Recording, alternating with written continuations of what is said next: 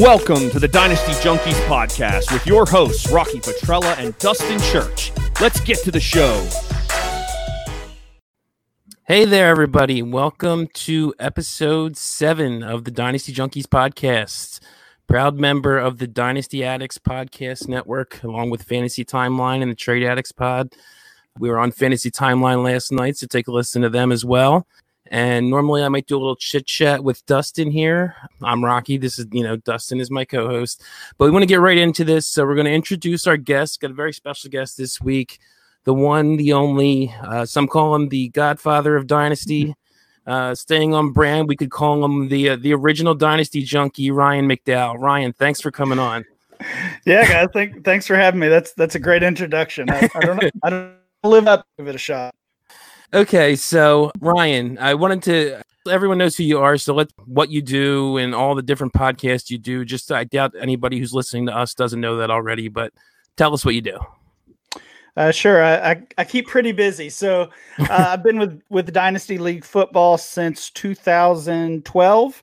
Uh, this just had my eight year anniversary there a couple uh, couple months ago, and last July became uh, part owner of the site. So, uh, still do some writing, uh, certainly for them, collect ADP through monthly mock drafts for DLF as well, uh, but also kind of uh, doing a lot more work behind the scenes, bringing in new writers, uh, managing content, some things like that. So, definitely keep my hands. Uh, hands full with all that stuff. Also, do the DLF Dynasty podcast with Matt Price and Dan Dan Meylor. Um, let's see what else. Also, the Dynasty Blueprint with Matt Williamson, Commission Impossible podcast with Scott Fish. Uh, periodically do some work for Rotoworld as well. Uh, I think that's probably it. A few more things over the years, but that's that's the current status, I believe. Yeah, with all that and and uh, Scott Fish Bowl ten going on, glad you can make some time for us. But um, start off, I want to just kind of get into um, how you got uh, into Dynasty originally, and sort of if you could just tell us a little about your journey to DLF. Sure, absolutely. Um, so Dynasty, uh, a Dynasty league was actually my first league. Uh, of course, most people start with redraft uh, or seasonal leagues, but that was it was a little different for me. Uh, just had a, a, a buddy at work who uh, was in a Dynasty league. It was his his college buddies league and he would talk about it pretty often. It, uh, I'm an elementary school teacher, so very few men in in that profession. So we kind he and I kind of latched on and and talk sports and and everything else when we had the chance. Um, so he would always talk about this this fantasy football league. I was familiar with the concept, of course, but had never tried it, and and eventually. Uh, I was invited to join his league, and I mean, from then I was from then on I was totally hooked loved it, loved everything about it. Really got more and more involved um, almost immediately. Looked for other leagues to join. Uh, got active on uh, message boards, message boards, and forums. This was this was pre um, pre Twitter, of course. This is like 2002, I believe. Um, and just found myself really always being the most active person in my league. Uh, just just couldn't get enough of it. Um, was super active on the football guys forum and kind of part of that community early on. Again, that was pre Twitter. And then when Twitter began uh, to, to really become popular, that was like 20, 2010, I guess. Uh, it, that's kind of when I started uh, becoming active on there. That's when things really opened up for me. Kind of saw the how big the fantasy community was because it, at that point it was I, I, was a diehard for anything football guys. You know, whatever Sigmund Bloom said, whatever David Dodds and, and all those guys said, that's that's what I was buying into. And I knew there were other fantasy sites, but honestly just didn't didn't uh, didn't care too much. I was I was definitely a football guys uh, fan. So seeing seeing Twitter, meeting uh, virtually meeting so many other people from other sites, kind of seeing just just branching out and seeing other work. Uh, so I became active on Twitter, and then in 2012, Eric Dickens from DLF reached out and offered me uh, a writing position. Uh, that that was before DLF was even a subscription site, so it was it was an unpaid gig. Um, and then uh, that just kind of went from there. Basically, I was one of the first five writers for the site, uh, and I think I'm uh, other than the the founding partners, I think I'm the longest tenured member. I believe uh, oh, currently oh, wow. there. Okay, yeah, that's yeah, definitely very interesting. Yeah, that's kind of I think how it goes in this uh, industry. Everything's pretty much unpaid to start, and you just yeah. gotta have a passion for it, and eventually maybe it, you get something out of it. But um, so we have more questions for you, but first um, we're gonna get into a segment we do at the top of every show, which is our fantasy face off. We take a couple of the you know usually similarly valued players, sometimes the same position, sometimes not. We haven't done cross positions. Um, I think this is since the first one we did.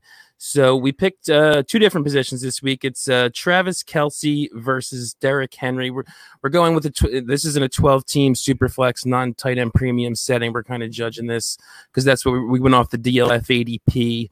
Um, they're both very close. They're both kind of similar in the sense that the further positions they're kind of aging um, somewhat, and uh, but they're both still producing at a good level. So uh, we did poll it, and Kelce came out 54% to 46% over 381 votes. Uh, although uh, Henry actually has the slightly higher ADP, Superflex ADP at 27, and Kelce's at 29. Uh, uh, which do you prefer for your dynasty teams, Ryan? Yeah, this one uh, it, it was it was a close poll, but it's not quite that close for me. I'm I'm I would prefer Travis Kelce here pretty easily uh, for quite a few reasons. You look at just how they scored last year. Travis Kelce was a tight end one, a top 12 tight end in 88% of his games. Uh, you, you look at RB1 numbers for Derrick Henry, and of course, a, a, different scale comparing again running back to tight end. But Derrick Henry gave you a running back uh, RB1 game 60% of the time. Uh, only 7% of the time was he an RB2. So he's kind of a boom bust performer. Uh, but you also notice, I mean, this trend really goes back years and years. Once that running back starts to lose value, he loses value quickly.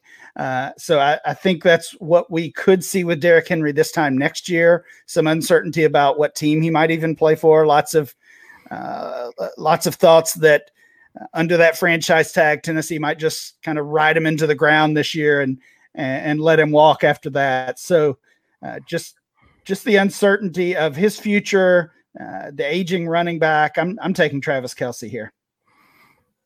And Dustin, you've been a little quiet, so why don't you chime in next? I mean, how do you how do you really back that up? Um, there's not really much to say from that. No, I'm the same way. Like I would, I, I, I like Henry this year. I'm I'm with Ryan that I think they're going to run him into the ground, but after this year, I don't know what that's going to look like for him. And I've been preaching all in every episode so far. Like I'm trying to sell running backs their last year of their contract before the second year of contract, just to get out because we see that value tank. And I don't want to. I don't want Henry to be. I don't see. I don't see him having a lot of long term value in the league, just like Ryan said. So um, I'm pretty easily Kelce here. Um, even though it's not tied in premium, um, that offense also is just going to be a lot better um, than what Tennessee has. Um, Tennessee had like, and they showed it down the stretch. Their offense will just sometimes disappear. Now, you know that that could be part of Ryan Tannehill, and that could help Henry. But I just don't long term wise. I don't see him staying in Tennessee, and I want the piece on the better offense. Yeah, I agree. Um, I'm going to make a three for three here. Um, like you said, Henry uh, Henry only barely outscored him last year as it is given the positional value of t- you know having one of those top tight ends, even in a 12 team league, it gives you a huge advantage. And we've seen that elite tight ends can often produce well into their 30s too. Gonzo was producing for a while. Gates was um, producing well for a while and hung on until he was in his late 30s um, as a semi-relevant player. So um, yeah, three for three, everybody Kelce. So sounds good. So let's get into our commissioner corner. Commissioner Corner. Every week we do this. Um, again, we've been generally doing basic topics, and we're kind of going to do a basic topic here, kind of inspired by by Ryan and Scott's pod, Commission Impossible. Um, there's not a lot of other uh, pods that do a lot of commissioner stuff, but so we wanted since we had you on here, um, we wanted to ask you some questions. I think uh, Dustin, you had uh, a question for him, uh, commissioner related. Yeah. So, what advice would you give to commissioners out there, um, both kind of long-term commissioners and anyone looking to kind of start their own league any resources any people to reach out to kind of what's your process for giving advice on on starting a league uh, well first of all i would i would give that same advice that scott gives every episode of commission impossible. Just just to binge those episodes. They're they're pretty short. They're um, mostly under 30 minutes and we tackle a ton of topics. And, and scott reminds you every every episode that for the most part, they are evergreen. So go back and listen to episode one, listen to any of the episodes along the way, and and I hope that you could uh, get some helpful tips along the way. But what I always said, and I've said it on the podcast as well, when you're starting a league, I think you can start one of two ways. You can either uh, get your people together, meaning get get the other eleven owners that that are going to be in the league, and then together you can kind of start laying out the, the format of the league, what the rules are. So maybe you start with your people and then you decide what the format and what the rules are going to be. Uh, I would say that's pretty rare. We're probably talking about a home league there in that situation. What's much more common is for for that one individual, that one commissioner to come up with a format. What rules do they want uh, to include uh, what's going to be special about their league and then you seek out the owners you can do that through twitter through uh, message boards you know dlf has a section just for finding owners for dynasty leagues uh, football guys does as well i'm, I'm sure probably all uh, fantasy forums have something like that but I, I, that's what I would say. To start out one or the other, either get your people or get your rules kind of set in stone, and then go from there. Yeah, that's an that's an interesting point. Yeah, I think usually, like you said, it does start the other way. But um, I actually did have a league. I, I I run multiple leagues, mostly from guys I met through Twitter. I do run one home league, but um, I had a guy, a bunch of guys that are in some of my other leagues that had a bad experience with a, another league um, where they had a horrible commissioner and dropped out before the startup because the guy was changing rules. Mm-hmm. And so I I set up a new league just just because of that. And I basically took them all in a GroupMe and I was like, how do you guys want to do this? And we just talked about everything. So you can, you can do it either way. It definitely works. Um, yeah, definitely. You want to make sure like as a, commissioner starting out, and I say, I say this every episode, Rocky's probably going to laugh at me, but make sure you have bylaws to help protect you going forward. It's just going to be great for the league, great for the owners. And, and if you're a new commissioner trying to recruit people, one of the first questions they're going to ask you is, do you have bylaws for the league?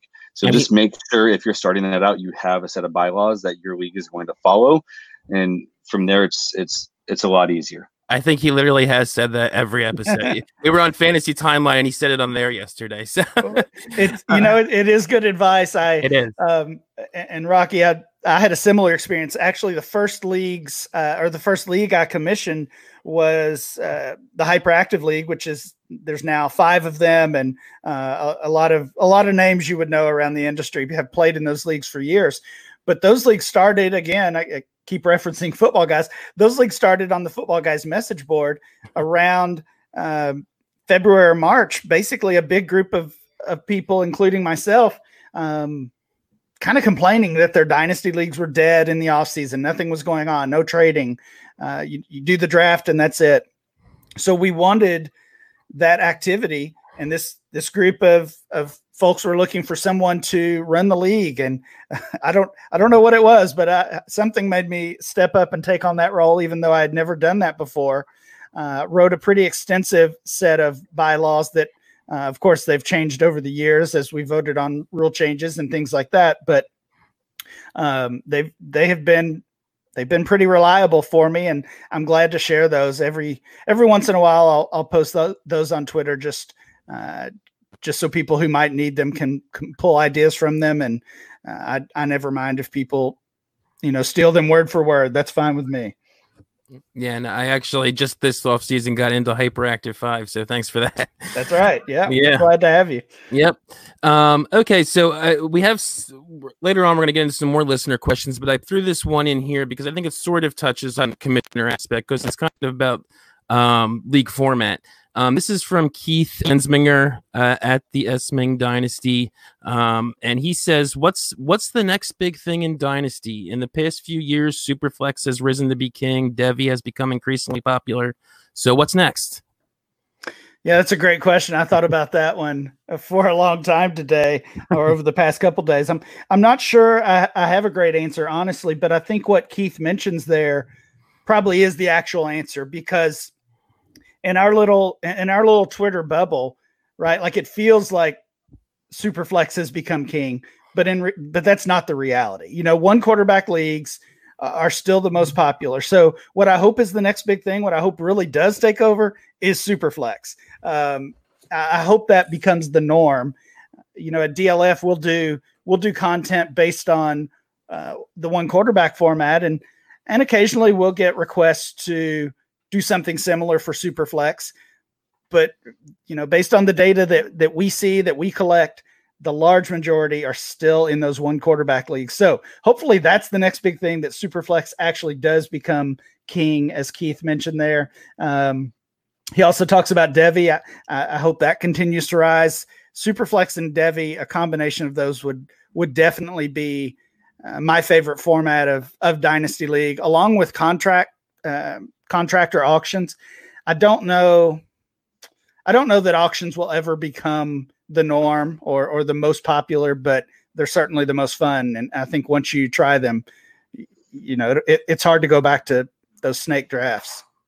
Yeah, we talked about that a couple episodes ago with uh was it the one with Bobby? Yeah, Bobby Koch was on that uh, episode, yeah. and we talked a lot about auction versus um, snake draft. And, and Rocky's a snake draft guy, but I'm a I'm an auction guy. I think there's just so much strategy that goes into an auction that it just adds another layer of complexity that I like in my leagues. Um, I just joined. Rocky started a, a um, contract league. It's my first contract league this year, and it, has been pretty interesting off season already. Yeah, a friend of mine, uh, co-host of of the DLF podcast with me, Dan Meylor, is.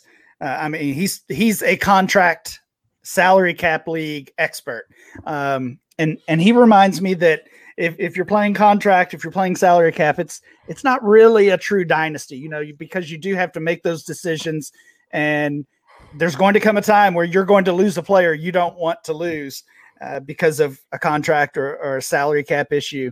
Uh, but, but yeah, it certainly adds some fun wrinkles and some more challenges.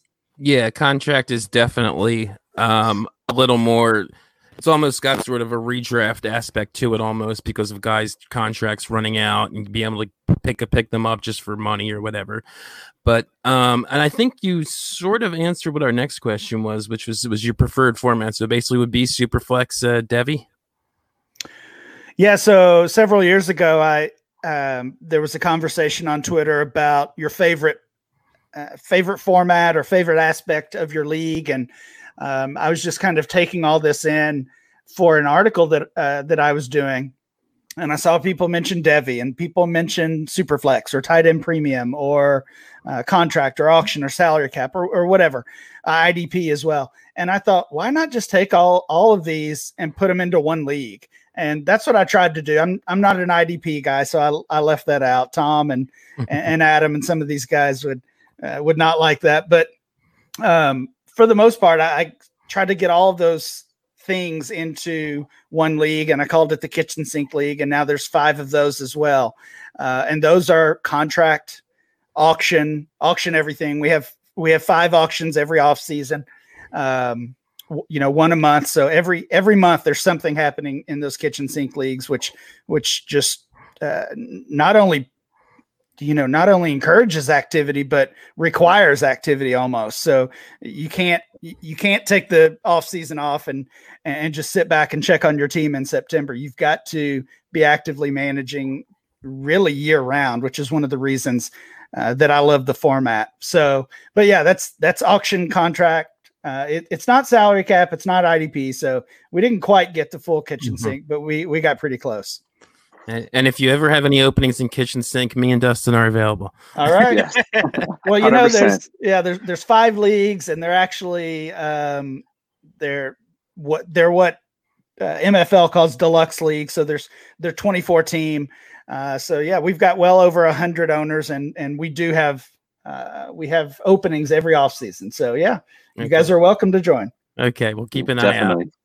Okay, so now we'll get into our dynasty strategy section of the show. Dynasty strategy. which is basically going to be picking Ryan's brain a lot here. So basically, I figured we couldn't have you on here and not talk Scott Fish Bowl 10.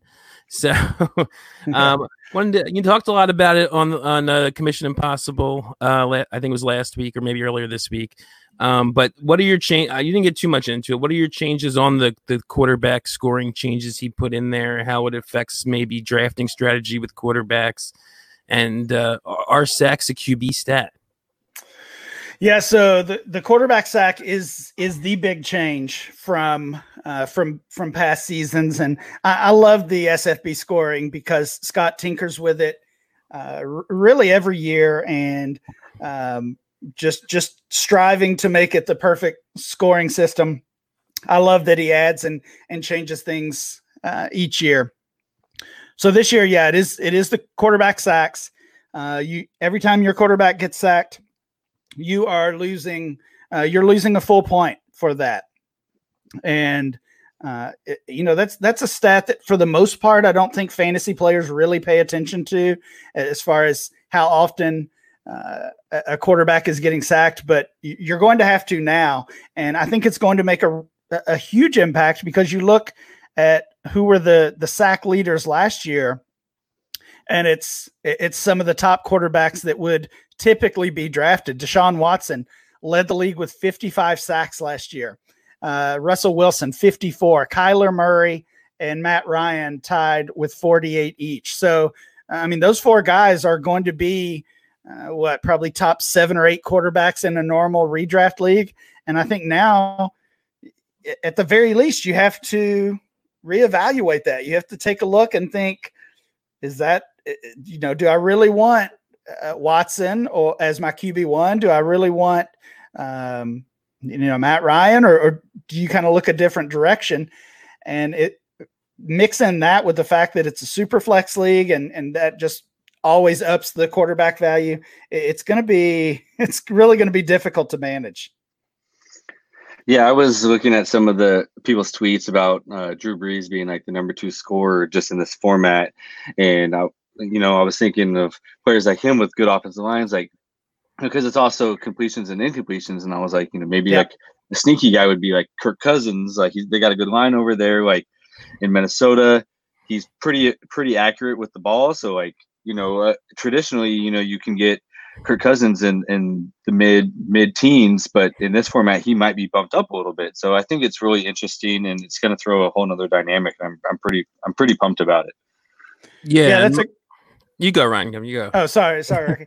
that that's a great point on Cousins. He was uh, he only took 36 sacks. I, I say only, but uh, that basically put him middle of the pack last year. And I mean, really between the uh, between the the rushing for the quarterbacks, which which always bumps their value, along with the sack, uh, the negative points for the sacks. To me, it just makes Lamar Jackson worth even more than he already was. He uh, he took 27 sacks last year, uh, among the lowest for uh, quarterbacks who played the majority of the season. And I mean, if he's not if he's not a top two or three pick in every league, you know, I think somebody's somebody messed up. Yeah, I, I, got him at 106 in a mock, and I couldn't believe it. Um, but that and won't yeah, happen on draft day. no, I don't think so. People will wise up. But um, and I was thinking too with the the draft strat. Originally, I thought maybe it might make, and I think it does make maybe the the elite quarterbacks more important, especially a guy like Lamar who doesn't get sacked a lot. But I actually think it almost makes it even easier if you don't get one of those top guys to maybe wait on a quarterback because there's a lot of potential negative points in there for quarterbacks that I think is maybe even bringing them down a little. If, especially when you throw in the completion thing, which we haven't brought up, but he's doing, I think, what a half a point for completions and minus one for incompletions. So if any guy, anytime a guy has under 66% in a game, he's getting negative points for that, that portion of it. So, um, yeah, I think it could make the quarterbacks maybe a little less value once you get into that lesser tier. You guys agree with that? Yeah, I think you're absolutely right, and um, I'm I'm hesitant to rely on SFB ADP because I think we're all still kind of trying to figure out what this is going to look like, and, and I, you know, I think uh, I think Dustin's right that come draft day it's going to look totally different, but we are seeing, you know, quality not maybe I shouldn't say quality. Uh, we're seeing st- starting quarterbacks still available in like round seven, eight, nine of the mock drafts. I mean, you can get Darnold there, you can get Minshew there, you certainly can get um, guys like Jarrett Stidham there. So um, if you think I'm gonna, I've got to get my two quarterbacks in the first two or three rounds, and then and then some, you know, those guys are getting you negative points some weeks. You might as well wait. Yep, hundred percent. That's kind of where well, I'm always I'm usually a, a, quarterback early, and then so I did that last year, and then I, I was surprised how late they were still available. So I'm I'm probably going to switch it up a little bit this year. All right. So um, next question we had. Um, so analytics versus film. How do you weigh them, and which way do you kind of lean? Yeah, I always struggle with this question honestly because first of all, I don't I don't consider myself an expert in either area. I guess if I did, I would have a stronger take on it. Um, I mean, I'm not a I'm not a film grinder. I'm not a scout. I can't I can't watch games and diagnose plays. That's just not you know that's not a skill I have. Um, but I I love that so many out there do, and I you know I love that I can listen to Matt Waldman and and so many other guys like him who can sit down and watch a game and tell me what's good and bad about a player. So I, I, I love to soak that in, and and it's really the same the the same story on the analytics. We see we see some fantasy analysts out here like creating their own new stats. I mean, I'm always blown away when when people do that. Uh, that that not only can they crunch that data, but they basically invent a new statistic that um, that sometimes is is really meaningful and can really tell us a lot about individual players and, and the game as a whole. So I wish I could do one or both of those really well, but uh, you know, Same I, here, Ryan. yeah, I'm, I'm just kind of stuck in the middle and trying to learn from both sides. But uh, we don't see it as much anymore. You know, there used to be the the really strong debates uh, of one side versus the other, and I mean, it still happens a little bit. We see it with like Henry Ruggs when there's that really uh, like plant your flag player that you've got to take a side on. Uh, but it, it used to be that way. I mean, years and years ago, I don't, I don't know how long you guys have been, you know, active on Twitter and everything, but I mean, three and four years ago, it was like that with pretty much every player, and it was, mm-hmm. uh, it was maddening. You know, you, you just, you couldn't really learn anything because it was just a, it was basically just a fight. So uh, I love to take, uh, take information from both of those sides. And uh, I think if you're ignoring either one, you're you're doing yourself an injustice. Yeah, I agree with that. I like you said, I, am not an expert in either. I've I've tried to start get more into watching film, but I, I, don't consider myself an expert on it. I try and judge the guys the best I can from what I see. But uh, I, it's exactly what you said. Just listen to people who do it more than you, the film grinders, the analytic guys. Um, I mean, we're going to have uh, an analytics guy, I think, on next week. So just, yeah, take everything in and mix it all together and form your own opinion. I, I, I tend to, uh, I think, probably lean more towards the, um, listening more to, I think, probably to the film guys, but the analytics definitely helps uh, add to the equation. So um, the next question we wanted to ask you is, and I this came from I think it was in, sometime within the last month. I think I heard it on the it, it was it was the Super Flex Super Show. Um, Sam Lane, Stompy, FF Stompy, and I think it was John Hogue. Where uh, almost the whole show were debating productive struggle and what the exact hmm. definition was, and they were going back and forth on. It. I don't think either of them was sure exactly what the definition was. And as far as I know, you're kind of the one who came up with the term. So, what exactly is the definition of productive struggle? Yeah, I, I heard a little bit about that. There was, I think there were there was a little frustration on both ends there. Yeah, um, yeah. So, uh, I guess in I, I didn't exactly coin the term productive struggle. I wish I did uh, because it's it's it's brilliant. I think it's actually a an educational term, uh, and and I am a teacher, uh, but I, I I, heard it used at a a meeting or a conference one time, and this was actually at the end of the school year, around this time of year. The, the you know the school year was over. I was ready for ready for summer and, and kind of checked out from from any school stuff, but I, I hear this term productive struggle, and I immediately start thinking fantasy football and how can I how can I relate that and and I knew I knew what it was to me. You know, to me it was what we have so for so long called tanking.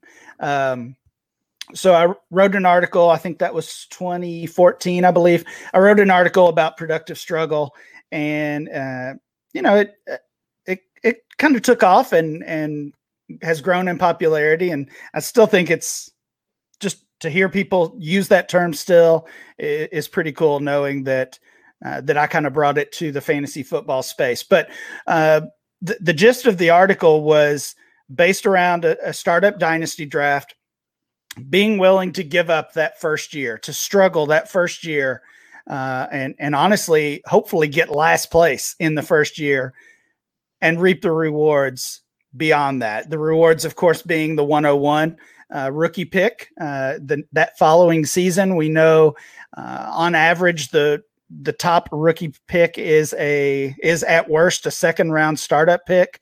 So if you look at it that way, over the first uh, let's say 15 months of your league, not only are you bringing in uh, what you get from the startup draft, but you're also adding uh, a top 24 player to that team uh, just a little over a year later. So I, th- I think that's a huge benefit.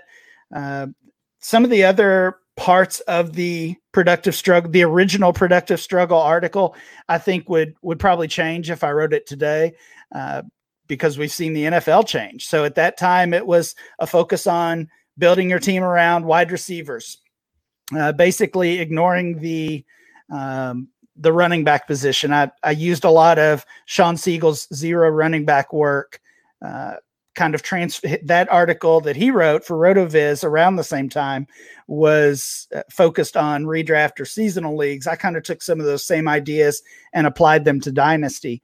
Uh, I, I don't think that would quite be the same now because you know we've seen an influx of of talented running backs, and again the game has changed as it as it does every few years. But uh, focusing on uh, youth, focusing on acquiring extra picks, trading down in a startup draft, uh, looking for those really those sweet spots, avoiding the dead spots of a draft, and and you learn that by doing mock drafts, by studying ADP data, etc. Yeah, I was big into the productive struggle for a while. I I did a, couple startups with, with Rocky and just in a whole bunch of my other leagues, and I, I constantly was trading back, collecting those firsts. And I, I think I left one of Rocky's leagues with 10 or 11 firsts the next year. Yeah. And people are catching on to it now. Like I'm in a lot of the startups I'm, I'm in now, people are everyone's seeming to want to trade back. So it's harder to pull off now just because there's so much more talent, like you talked about. It's like everyone's trying to pick up those extra mid mid round picks and future picks because they see the value in that. You know, your rookie picks are always going to increase in value up until the draft. And but I, I'm I, I love the productive struggle. If you can pull it off, it it's it's fun.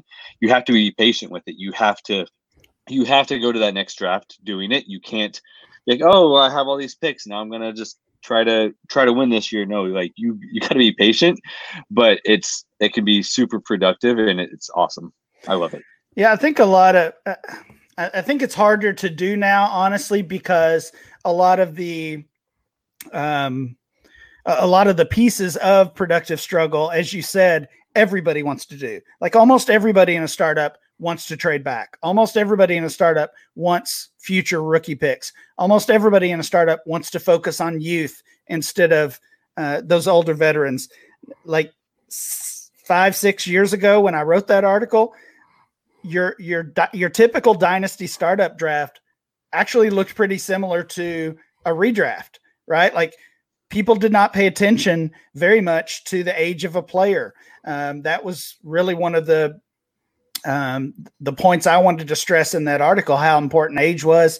Uh, the guys at RotoViz, uh, Shawn Siegele, John Moore, over the years have done uh, awesome work, really letting us know how important player age is in dynasty fantasy football. So um, I, I, would say a, a large number of fantasy players, dynasty players are using some of those productive struggle tenants. They just they don't want to lose. They're not ready to give up on that first season, which I understand. You know, that's that's mm-hmm. really the main criticism of the strategy is I want to try to win every year, and and I get that. I'm okay with that. Uh, but I also like that 1.01 reward the next year. And it's funny you say that about the age because now we're at the point now where like 28 year old wide receivers are old. So yeah, oh, yeah, yeah, yeah. It's probably it's probably gone too far, honestly. Yeah. And uh, I mean, you can you can certainly take advantage of that. I mean, trading Julio Jones, trading uh, trading for Julio Jones, for Adam Thielen, for T.Y. Hilton, for AJ Green. You can get a lot of those guys um, for you, you know for a second rounder or less. Um, so yeah, there's there's definitely ways to to take advantage of that mindset. Okay, and for and for the record, in the debate, Hogue was was more correct in in, in what productive struggle means, from what I remember. yeah, I, I, think that's correct. I talked to John later. I'm gonna I'm gonna have to jump on there and, uh, and lay down the law a little bit. There you go. Uh, um, and, and, the next question, we actually, when we knew you were coming on, this is sort of a question we wanted to ask you anyway and uh, you actually ended up tweeting out something similar to what we were going to ask. So it worked out really nicely earlier this week, which was players um, that maybe you were targeting that uh, the community was maybe a little lower on. And you put out a tweet earlier this week about a guy from every team that you liked at. Um, at their ADP and, and that you were looking to buy. So I just, uh, we picked out a handful of them and just wanted to kind of get your thoughts on them. Uh, one of the uh, the first one here I have, and I I you actually used the one QB ADP because, like you said, in reality, the even though in our like our little bubble, it's it's super flex, super flex, but um, I put the super flex ADP on here because we're kind of a super flex oriented show. So um, the first one I wanted to get your thoughts on is Darius Slayton, who has an ADP of 92. He was a guy you said you were looking to buy. What uh, what are your thoughts on him? Yeah, I mean, I, I, think he's I think he's the best wide receiver on the Giants. Um, I mean, Golden Tate has had a, a certainly a solid career, uh, but he's one of those guys like we were just talking about. He's he's nearing the end, and and he's never really been that wide receiver one type player uh, f- for a team or, or, throughout his career, and, and, really. Kind of similar things could be said of Sterling Shepard, uh, and then he's also had that had some injuries to overcome l- lately. So uh, to me, Darius Slayton is is kind of last man standing, but I also think he's he's a really talented player. I'm excited about that Giants offense with those three guys, with Daniel Jones, Evan Engram, Saquon Barkley. Uh, I'm I'm anxious to see what uh, you know how they all kind of develop together, especially the the younger players there with Slayton, Barkley, and and Jones, um, and, and just kind of the the idea behind the tweet was players that I expect to either gain value or to outperform their ADP um, in, in the coming year. And yeah, Dustin, it looked like you might wanted to say something there. Oh yeah, no, I just I love the Darius Slayton uh, take. I, I think he's I'm right there with Ryan. I think he's the most talented uh, receiver in New York. Um, I kind of got forced into taking him yesterday. I did the outhouse challenge yesterday where every one of my leagues can send me a trade and if if your side won on Twitter, then I would accept the trade. And I I the deal I got Slayton in, um, I was pretty I was pumped to get Slayton. I ended up I didn't like the deal because I had to give up Patrick Mahomes and Superflex, but Whoa. I got Slayton and I was pretty pretty excited about it. I, have got to hear more about this. So it's a the this um the owner I have a, a pretty strong contending team and the owner picked two players that I think are seeing three players that are seeing just a pretty good bump on on Twitter and just in value in general. So he offered me Christian McCaffrey, Darius Slayton, and Diontae Johnson for Patrick Mahomes and Dallas Goedert in a uh, Superflex tight end premium. And my only other tight end is Jared Cook, and like it, so it won on Twitter because you know people were seeing Christian McCaffrey and Mahomes is the one and two and and uh, Superflex startup ADP. So you know Slayton and uh, Diontae have just a lot of the, a lot of the hype right now. So right. he over over Goedert, but now so I accepted it. So my running backs are looking really good. I have uh, McCaffrey, Mixon, Cook, and, and, stuff like that. But now in the Superflex, I have Baker and Trubisky as my only quarterbacks. So, and rest of the league knows that. So I've been getting some some offers today trying to sell me a quarterback that are pretty pretty out there. So it's I actually just got one right now, and so yeah. Yeah. yeah, I don't know if you've seen that on on Ryan on Twitter before, but yeah, I think the first one we saw do it was Russ Fisher Dynasty yeah. Outhouse, yeah, where he he does that, and I, I did the same thing last year. You get you get some awful offers, but some people know how to play the game, like the guy that, that made that offer to him. You, you pick the guys that Twitter loves, and and and you find a way to get a trade done. Yeah, I've seen um, a couple of my favorite guys, kind of my favorite go to when I have a tough trade, or, or Duane Brown and uh, Brian Malone, both of those guys formerly of DLF, uh, and both super smart guys. Awesome when it comes to to trading and, and really building a team in general. I've seen both of those guys do similar things, and um, I, I can't remember specific examples, but I'm sure it worked out pretty well for them. yeah, I got like 57 offers in like two, three hours. I was like, okay, I'm done. This is exhausting, stressful. I, I, I put out to my league, so I was like, okay, I'm done. I'm not doing this anymore. And how, how um, many trades did you make out of 57? Only three. Okay. Um, I would have been fourth, but Rocky sent one in the same league that another one got accepted, and oh, okay. it was both for the same player. The so same player, yeah, yeah. Um, but some of them were like 51 49 so they're pretty close but that mahomes one was is going to stick with me because i know i'm not going to be able to buy him back.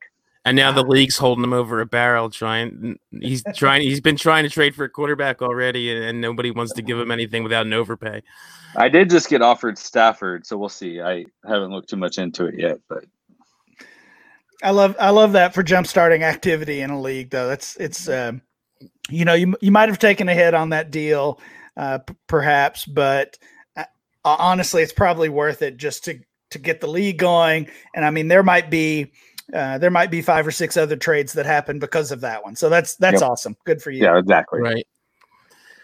Okay, and the next player uh, we had was that, that you mentioned that I put on here was DJ Moore, which I thought was interesting because yeah, I think he might have been the highest ADP guy you put on there, but I totally agree. I think he can still go up. Uh, I just think he's you know he's improved both uh, from year one to year two. He's got the wide receiver one profile. Is that basically what you're thinking? That he's even though he's already I think at uh, 25 in ADP, we could be looking at a first round startup guy eventually.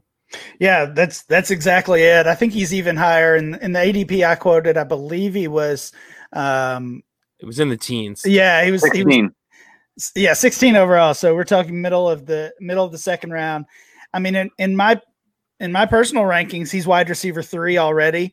Um, so definitely would not be surprised at all if he is a first rounder uh, in dynasty startup ADP sometime within the next year, certainly by next off season. So even though he, he's already expensive, I think his his value goes up, um, and, and, I think he has a, a, a, strong chance to outproduce that ADP. So you have a number three. Who's your one and two? Uh, Thomas is still my one, and uh, Tyreek Hill's two. Okay, I like it. Okay, and I, the next guy I had to throw on here because I, have been very vocal in not liking this guy. Uh, I'm assuming it's basically just because he's going so low. But uh, you have Ronald Jones on here, who in Superflex ADP is 119. I'm sure whatever the ADP you had was higher. Um, but what are you thinking with that backfield? I mean, I, I do like Vaughn a, a, bit. I liked him before the draft, and, and the landing spot's not bad. And since I'm such a Jones hater, I'm I'm definitely a pro Vaughn guy. But um, what are you thinking there? Yeah, it's pretty much what you said. I mean, I've never been a, a big Ronald Jones fan myself. I, I, do think he, I think he produced a lot better than maybe he's given credit for last year. Uh, he was an RB one in uh, in three games, which is actually 19% of the games he played. So we're talking basically one out of every five games. He's an RB1. He was an RB2 another 25% of his games.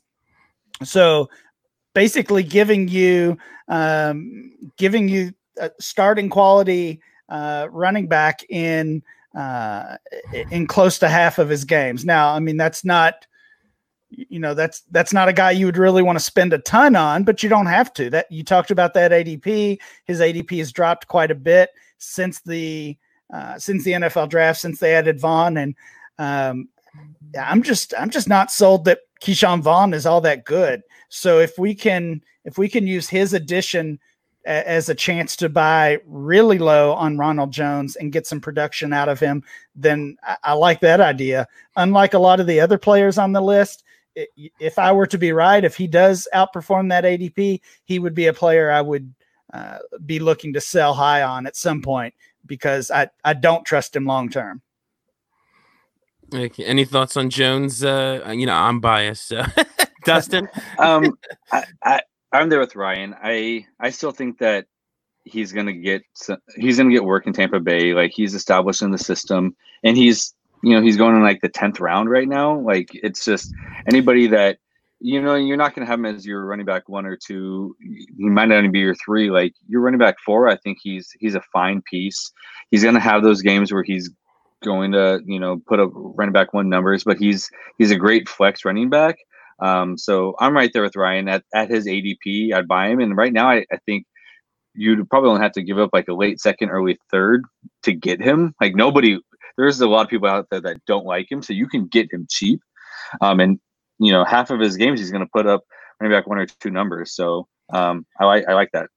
Yeah, one thing I like to do every off season is look at um, kind of look at the outlier players from the previous year. Outlier players being either players that greatly outperformed what we thought they might do, or or on the other end were were major disappointments. So one of those this past season was Kenyon Drake. And I've just been trying to think lately who could be the next Kenyon Drake. And it doesn't always work that way. It's not always it's not that easy every year that that we have this uh, backup running back breaking out and, and becoming an RB1. But if there's anybody out there, I think it might be Ronald Jones. Okay. I'm I'm still not buying, but I understand I understand the logic. I understand the logic. Um, the next guy um, is a guy that a, a, lot of people are high on. I, I know Bobby Koch is not, um, but Drew Lock uh, a lot of uh, he seems to be shooting up there. Um, you put him in one QB, which obviously his ADP was a lot lower um, in whatever whatever I don't have down what it was, but it's it's it's 69 in Superflex. You still like him as a buy there in Superflex? He's 160 in um, the one QB. 160.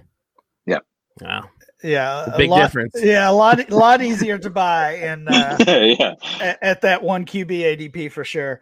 Um, I mean, when you're when you're paying six, uh, what'd you say, 69? 69? Yeah, when you're paying nice. 69 overall uh, ADP, you've got to get, you know, you've got to get a starter. You've got to get not just a starter, but a, a starter with long term upside. Uh, and I, I, that certainly could be Drew Lock. I'm not sold that it's going to be Drew Lock, but when you look at one QB and he's 160, then it's like why not, right? The the right. changes that they've made. Um, I think what's really interesting, and this is probably more of a case against him than for him, but he had a lot of hype last year. He starts, uh, I think he started five games, and I think the Broncos won four of them, I believe but his numbers were not great. He had one QB one game out of the five, uh, and and most notably, Courtland Sutton did not have any wide receiver one games during that span. In fact, I think he only had one as a top 24 wide receiver. So I really want to see what this year looks like, especially early in the season for Lock and, and Sutton and that entire offense. I think it's going to be really one of the big storylines for dynasty players because – uh, along with those two, there, there's just so many um, dynasty relevant assets on that team. Most of them being young, like like Sutton and and Lock are. You know, um, Jerry Jeudy and um, KJ Hamler and Noah Fant and Alberto, right? Like they have just so many pieces. So trying to figure out what that's going to look like, and the early part of the season can really, you know, can tell us a lot. I think. Yeah, and I, I am a pro lock guy, but yeah, I mean, 69 is pretty high. Um, so the last guy we had on here that I threw on here was Hayden Hurst, which uh, he seems to be rising as uh, ADP. Um, isn't that high right now, but just anecdotally just uh, on Twitter and things like that. He definitely seems to be starting to get more hyped up. Um, his ADP is only 151 on here, um, but um, what do you think? I mean, at that ADP, I think it's pretty nice, uh, and definitely, you know, Atlanta seems to scheme somewhat for the tight end. Hooper got a lot of targets. Um, so, what, what's your thoughts on Hurst? Yeah, I think he's I think he's more talented than Hooper, and, and I kind of think it's that simple. Um, that, like you said, Atlanta uh, not only schemes for their tight ends, but also just one of the top offenses in the league. We should always be chasing Falcons players in general. Uh, I'm not sure their running game got much better this year. You know, we uh, or over the offseason, of course, they had the struggles with the injuries to Devonta Freeman uh, last year. They bring in Todd Gurley. We'll we'll see if he can stay healthy, but I just think Hurst it it feels a little bit lazy as far as telling that story, but I think Hurst slides right into the Hooper role and produces immediately. Yeah, I like I like the Hurst pick. Um, I, I thought I found it interesting. You said that Hurst is uh, talent more talented than Hooper. I know Hurst w- went in the first round, so I when they made the trade, I thought that was a brilliant move for Atlanta. Um, I I like I like the fit there. Um, I think Hurst is going to get a lot of targets, and that offense is going to be on the field uh, quite a bit. Yeah. So there's just going to be targets targets all over. So yeah, I, I, thought the move made sense uh, for for both sides, and I mean Hurst has taken um, you know taken a lot of bumps over the the years over his time in the league because uh, he came in a little bit older. You know, they they the Ravens reached for him, taking him late in the first round. They took him over Lamar Jackson and then traded back up. So I, I think a lot of things that weren't really Hayden Hurst's fault. Uh, have kind of been counted as strikes against him. Uh, the, the Mark Andrews breakout.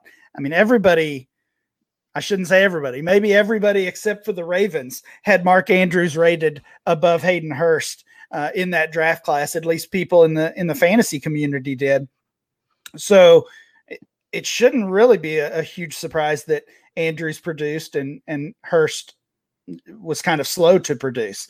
Uh, but I, I don't think any of those are like signs that he can't play in the league or that he can't be a quality fantasy asset. It, it was just kind of, uh, you know, the circumstances he found himself in. Yep, I 100% agree with you. So the, the, so that was a fun exercise. So um, we're going to jump into I think the next question. Um, so this is from Scott Connor at Charles Chill FFB. He wants to know what do you think the rebound or what's going to happen to the rebound of running backs who have been devalued due to rookies? You know, Kerryon, Rojo, Aaron Jones, Marlon Mack. Um, are they guys who have a shot at second chances elsewhere due to a weak 2021 RB class and a non-elite 2022 RB class? at this point. Um, seems like overcorrection. Uh, do you think they're still going to be able to find jobs, or, or the the running back landscape is always changing? So, what are your thoughts on on those guys that had running backs drafted behind them? I think uh, basically all of them are great buys in Dynasty right now. And uh, Scott, as always, uh, Scott's one of the great Dynasty players that I get to compete against, and uh, fellow writer at DLF as well. Um, I mean, as sharp as they come. So I, I, know he's on to buying these guys as well, even though he he never likes to buy running backs. But uh, buying them at a if, if you've got to buy them, buy them at a discount, right? Uh, we already talked about uh, talked about Ronald Jones a little bit. Kerryon Johnson. So I was actually told um, by someone who knows Kerryon Johnson personally that he doesn't even want to be a feature back. Like that's not how he sees himself. Um, that's not the role that he even wants. So, uh, according to to this person I spoke with, like he actually was happy about the D'Andre Swift pick because now he he he wants to be part of that committee, kind of that one-two punch. So uh, I, am kind of anxious to see um, how he plays and and how that committee works out, or if it, you know, I guess if it is a committee. Uh, but I've I don't think I've ever had on Johnson on one of my teams over his uh, two years in the league, and, and I've been I've drafted him a couple times in startups since the NFL draft because his his his value is just falling off the cliff. It's the same thing with Marlon Mack in Indianapolis. Um, I'm probably a little, probably actually a little more confident in Kerryon Johnson producing uh, or or getting a second chance than I am Mack. Yeah, that that's really interesting to hear that about Kerryon Johnson. Doesn't even want to be the lead guy himself. That that I don't know that that bodes well for him even after Detroit. So, um, Ryan in here dropping the the personal. Knowledge. I know, nice. I like it. uh, next question we had was um, this. This wasn't in the the listener question tweet, but this actually came to me from um, somebody who listens to the pod, a buddy of mine, Akeem Smiley. Um, and he wanted to know what you thought with these two loaded wide receiver classes in 2020 and 2021 what looks like a wide loaded wide receiver class next year. Um, uh, uh, if it could create some market saturation and what that kind of might mean for the wide receiver position with so many talented guys coming in. Yeah, and I think we're already seeing it. Honestly, um, you look at you look at the wide receivers being drafted in the first round right now, and there's just there's very little motivation to draft them. So that's that's what the market saturation is going to do. It's going to push wide receivers as a whole down. Like, why would you draft DeAndre Hopkins in the first round when I, I look at the the third round, the late third round, Allen Robinson's there earlier in the third round. Amari Cooper, Mike Evans is the third rounder. Odell Beckham Jr. is the third rounder. Like that's that's crazy. And I imagine the running backs you're getting there don't sound nearly as good. Yeah. Yeah. You look at you look at the the one two that you could have there. If you're talking middle of the first round, you could have Hopkins and uh, Kenyon Drake, or you could have Alvin Kamara and Mike Evans. Like that's that's pretty easy, right? Yeah. It's an yeah. easy choice. So uh, the the strong wide receiver class this year. I mean, we've got to wait for these guys to um, to really gain value. Right now, you look at CeeDee Lamb, you look at Jerry Jeudy, they're both fourth rounders, so already carrying some significant value. Um, but if they produce, they're they're just skyrocketing from there. We're going to look at CeeDee Lamb as a, a, second round startup pick next year. Uh, you know, I, I, feel pretty confident with that one.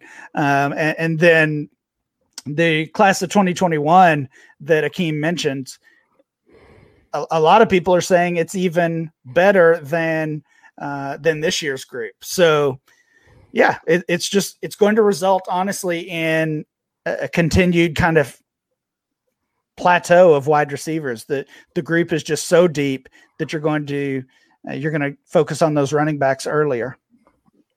Yeah, I definitely agree, and I, I do wonder even next year if it, uh, you know if you're not a super high end guy, if it might even be harder to um, break in uh, you know, into as a rookie, even even like a second round rookie, might have more trouble getting on the field than than you would expect. But yeah, that um, league that I was uh, talking about, where I got CMC, like I have like all the running back or all the wide receivers that you, you just mentioned, like buying two. I have Odell Beckham, I have T.Y. Hilton, I have Mike Evans, I have Julio Jones because like nobody wants them, and I'm like buying that dip. Like yep. third third Evans for third round for Evans and o- Odell. That's that's just insane. Like so I'm buying up that discount all over the place. Okay, so let's uh, get moving along. We're running along here. So the next question is another listener question from hopefully I'm saying this right, Ryan Trozen at T at Trozen R. Um, he said Ryan created the Catch 22 leagues, which uh, admittedly I wasn't totally familiar with, but I did kind of educate myself a little on it after the question. And he just said, "What are your thoughts on them now that they're finished?" Uh, I guess maybe if you want to explain a little bit to to the listeners exactly what they are. And it, when I looked it up, it sounds sort of like a almost like a precursor to a vampire league, almost. Uh, yeah, you, yeah, yeah, exactly. So um, this was uh, let's see, guys. This was 2016, uh, around this time of year, and kind of like we're doing right now. We we're we're already almost moving on from the current rookie class and starting to look at next year, right? Like uh, we want to get our hands on those guys already, and, and, that's that's what I was thinking, looking ahead to the class of 2017. Um, and and honestly, it wasn't even uh, Alvin Kamara or or Christian McCaffrey. It was more like Leonard Fournette and Corey Davis and Dalvin Cook. Um, and Joe Mixon as well. So I, I basically, it, I mean, it started out honestly as kind of a, a joking tweet of uh, I want to make a league where I get all the rookies next year, and it it became uh, it became an actual league that we started. Uh, some other DLF guys wanted in on it, so I think we made five or six of them. Um, but basically, the premise of the league is we had a 22 round startup, and I did not participate in the startup draft. Uh, I, I skipped all my picks, and instead, I made my team up of uh, waiver wire players. So once the draft was over, I got to pick 22 players from the waiver wire, and that was my team. But uh, again, the leagues were called Catch 22. So the catch was I got the entire first round of the 2017 NFL draft or, or the our dynasty rookie draft, I should say. So um, I, I was able to draft all those names that we know really have have changed the dynasty game. McCaffrey and and I did take Corey Davis, uh, and, and, I think I actually traded the second pick. So I think somebody else got Fournette, who was is kind of the consensus 102, 101, 102 at that point. Uh, but Cook and McCaffrey and Mixon and Kamara, um, and yeah, that was a good draft to right, have the right. entire first round. all those all those names. Um, and then the leagues. So so it's funny of the I think there were five of us, I believe, but of the five of us who were in that role in the different leagues, two of them won championship championships in the second season. So of course, uh, nobody really did well the first year. I think one I think one guy made a bunch of trades and and maybe snuck into the playoffs. I think I won two games in the first year. The second year I won uh, I won the regular season and uh, I think I lost in the playoffs. But uh, two or three of them won won championships in year two, really just based on that class of 2017. Uh, so it it was certainly fun. It was it was a, a neat wrinkle to a league. I, I, don't think it would work every year. Um, if you'd done that last year, you know you'd probably be pretty happy mm-hmm. taking in the entire first round that we're looking at currently and, and maybe you're starting to look at next year and, and thinking it could be a good idea.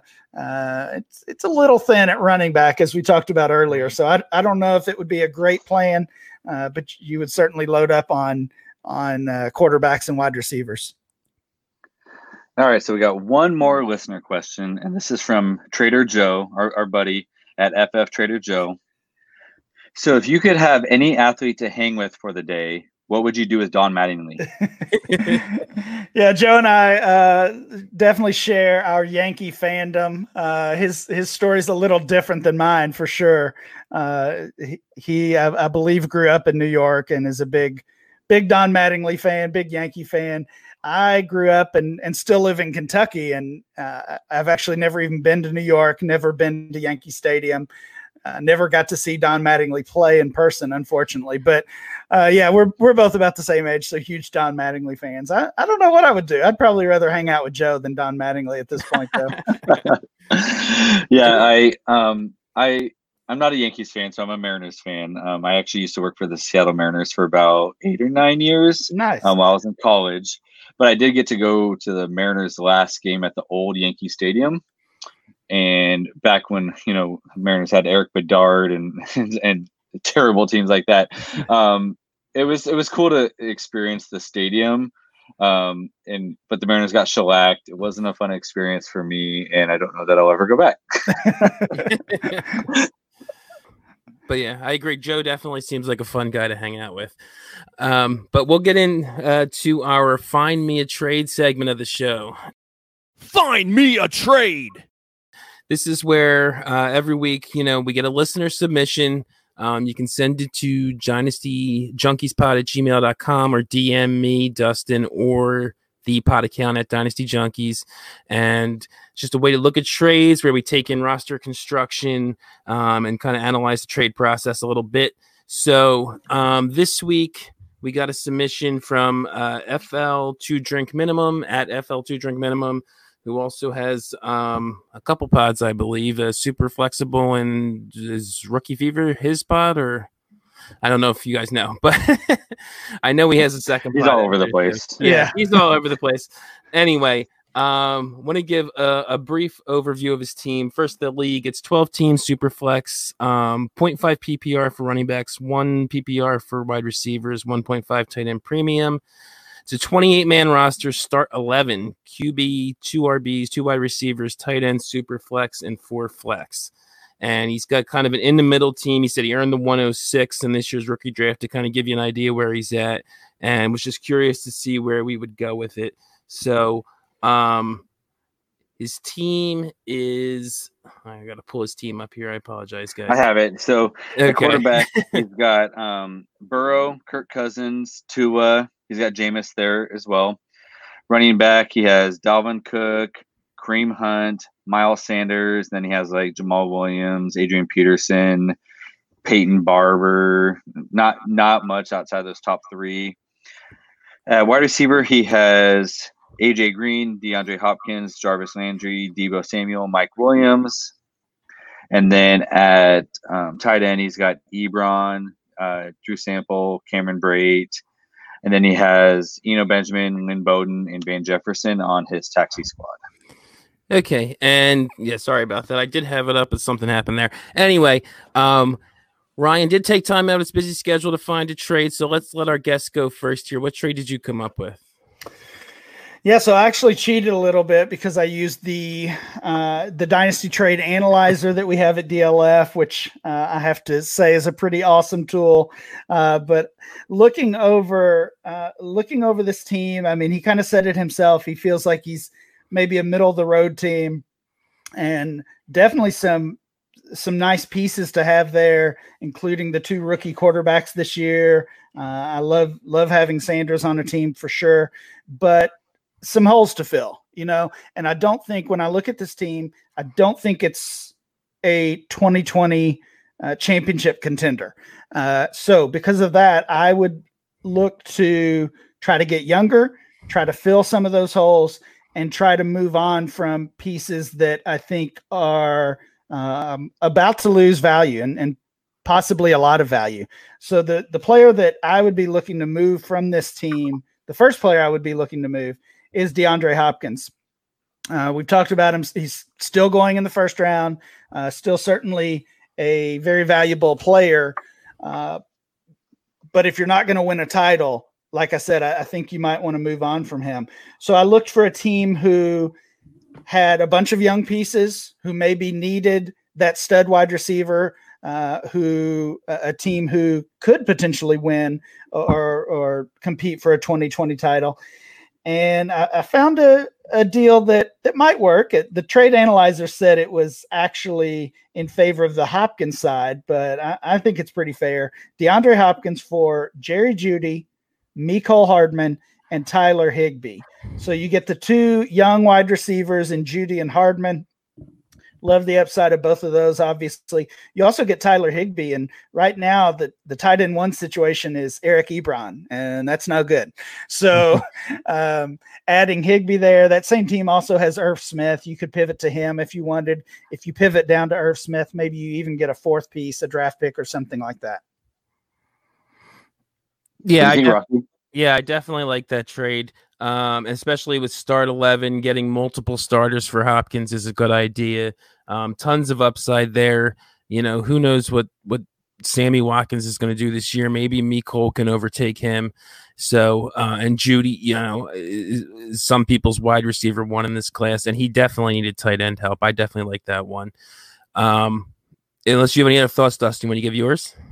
Yeah, I'll, I'll jump into mine. So, um, I'm kind of right there with with Ryan.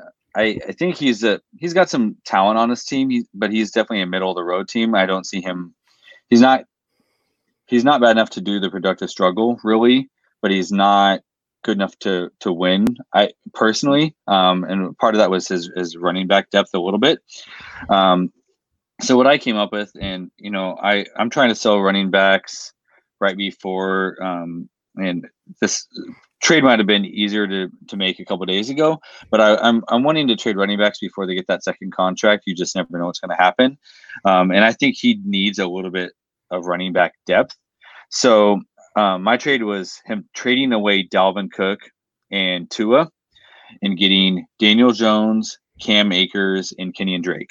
So my thought process behind this was, you know, Tua was going above Daniel Jones um, in, in uh, Superflex ADP, but I think Daniel Jones had a, really solid year last year, and he's only going to continue to pr- progress. I don't see him having the Baker fall off in year two. Um, I think Daniel Jones is, is pretty underrated, and you know he's already going into the season with with Burrow, and I don't want to have I don't want to depend on two rookie quarterbacks. So using the, the little bit of value in Tua to um, over Daniel Jones um, to take a little bit of that that value that Dalvin Cook might have lost this week, um, and moving that to Akers and Drake. Um, it gives him, you know, uh, Sanders, Akers, Drake, and then Hunt as a, a, a four. So he's got a, a, pretty good stable of running backs right there. He's got some youth there. Um, Drake looked really good in Arizona last year. So I just think that overall gives him a little bit of depth and he's not going to be losing anything at quarterback. What do you guys think?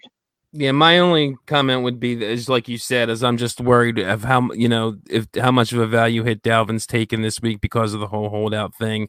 Um, I mean, I love the return um, for two drink. Um, I I would rate Daniel Jones over Tua right now. Um, it's close, but um, we've seen Daniel Jones do it. But let, let Ryan, what do you think? Yeah, I agree. Quarterback's kind of a wash um, long term, I think, and, and we can and should expect more of Jones this season. So I, I think this move, uh, where where my move kind of likely moves him down the standings, takes him out of you know maybe takes him out of playoff contention this season. Uh, this is almost a lateral move, but also gives him some some depth at the running back position. So I, yeah, I like this one. This one makes sense. Okay, and we'll get into my trade. Um, I basically I, I this team kind of reminded me of my team in Trade Addicts three going into 2019. Uh, it was very, I thought it was very middling. Uh, it was hard to totally tank it though. Um, a lot of guys had all the first, and actually, I think I noticed that in this league that a lot of guys had a bunch of the first. So I'm, I don't know if they're willing to give them up or not. And what I ended up doing was sort of kind of I had to sort of retool on the fly rather than just blow it all up. So that's sort of what I tried to do here. I I wanted to get him younger, um, and I kind of agree with every most of what both of you two have said. And I'm trying to move guys that I'm worried are going to lose value. So mine was give Hopkins and AJ Green for Clyde Edwards Helaire, Fant, Noah Fant, Darius Slayton, who we talked about earlier, and 2021 third, just because why not? Uh, I would probably do it without the third, but um, and the guy he's trading him to, he looks he's got a decent roster um, that he might be able to contend. He's got and he's got a lot of running, well, not a lot, but he's got a decent amount of running backs on here. He's got Chubb, he's got Conner, um, he, who's you know long term issues, but could be good this year and he's also got uh, Austin Ekeler. so he might be able to be willing to trade Clyde Edwards-Helaire, and especially because his receiver room is not very good. He's got DJ Moore as his wide receiver one, which I love, but after that, it's kind of thin. He's got Parker, uh, and and not a lot. He's got does got Slayton, but um, not a lot else there. So and he also has uh, Hunter Henry, so he might be willing to trade Fant, is what I'm thinking. And as we mentioned, uh, two drinks um, tight end room is not very good, so getting Fant would be great. Um, and you, he gets to you know if you're trying to rebuild slash retool, it's not always great to add running backs, but I think uh, Ch definitely can have long term value since he's just he's he's predominantly a pass catcher, and those guys tend to last a lot longer. So that was my thinking with that trade. Uh, what do you guys think? I love that one. Um, I, I, don't think I don't think there's a huge value gap between Hopkins and Edwards-Helaire at this point. Now, you know, come the regular season, and if Clyde is a disappointment, then obviously that would change. But right. as of right now, you know, can you trade? Can you trade Hopkins and get the 101? Maybe, maybe not. You know, I think that's close. Uh, or or the you know 102, 103 in in the super flex format. Um, so maybe maybe it's Clyde in the third for Hopkins, and then you look at if that's how you break it down, then getting Fant and Slayton uh, for AJ Green, I'd take either one of those guys for AJ Green. So I think that one's a slam dunk for for him. Yeah, I think if he could pull it, it would be fantastic. I, I would love that return. I don't know that he's going to get that. Um, I think he would. I, I, don't know that he'll be able to get Slayton back in the deal, um, but I still think Hopkins and AJ Green for CH Fant in a third. He needs another piece there, so it's it, it, it it'll take some playing with to get that deal done. But if, if he could get that return, I would I would be ecstatic. Yeah, I get that. I was thinking the same thing with the the, the CEH and Hopkins, especially the ADP value is pretty close. Um, but I, I, was basically banking on the guy is, is, is sem- being semi desperate for receivers and having basically four startable running backs. So again, taking the roster construction in, I thought he might be willing to do it. And if not, like you said, you know, negotiation. So maybe something close to it. Um, so that finishes that up. So that's pretty much the end of our show. Um, I want to thank Ryan again so much for coming on. Uh, you were a great guest, and I really loved having you here. We both did. Um, if there's anything else you want to you want to plug or, or, or, say anything else to, to sign before we sign off here. No, no. Thanks for having me. Um, yeah, I would just say check out our work at Dynasty League Football. Okay, sounds good. So just a, a reminder for us. Um, I'm Rocky Petrella at Dynasty FF Addict. Dustin's at Dynasty Junkie FF. Um, make sure to subscribe and follow uh, the DAP network at uh, DAP underscore network. And if you like what you heard here tonight, which I don't see how you could with couldn't with Ryan on here, um, just just give us a, a, subscribe and a rating and review. The reviews really help um, to let us know what you like, what you don't like, what we should do going forward. So uh, thanks for listening, and we'll be back in your ears next week. Junkies out.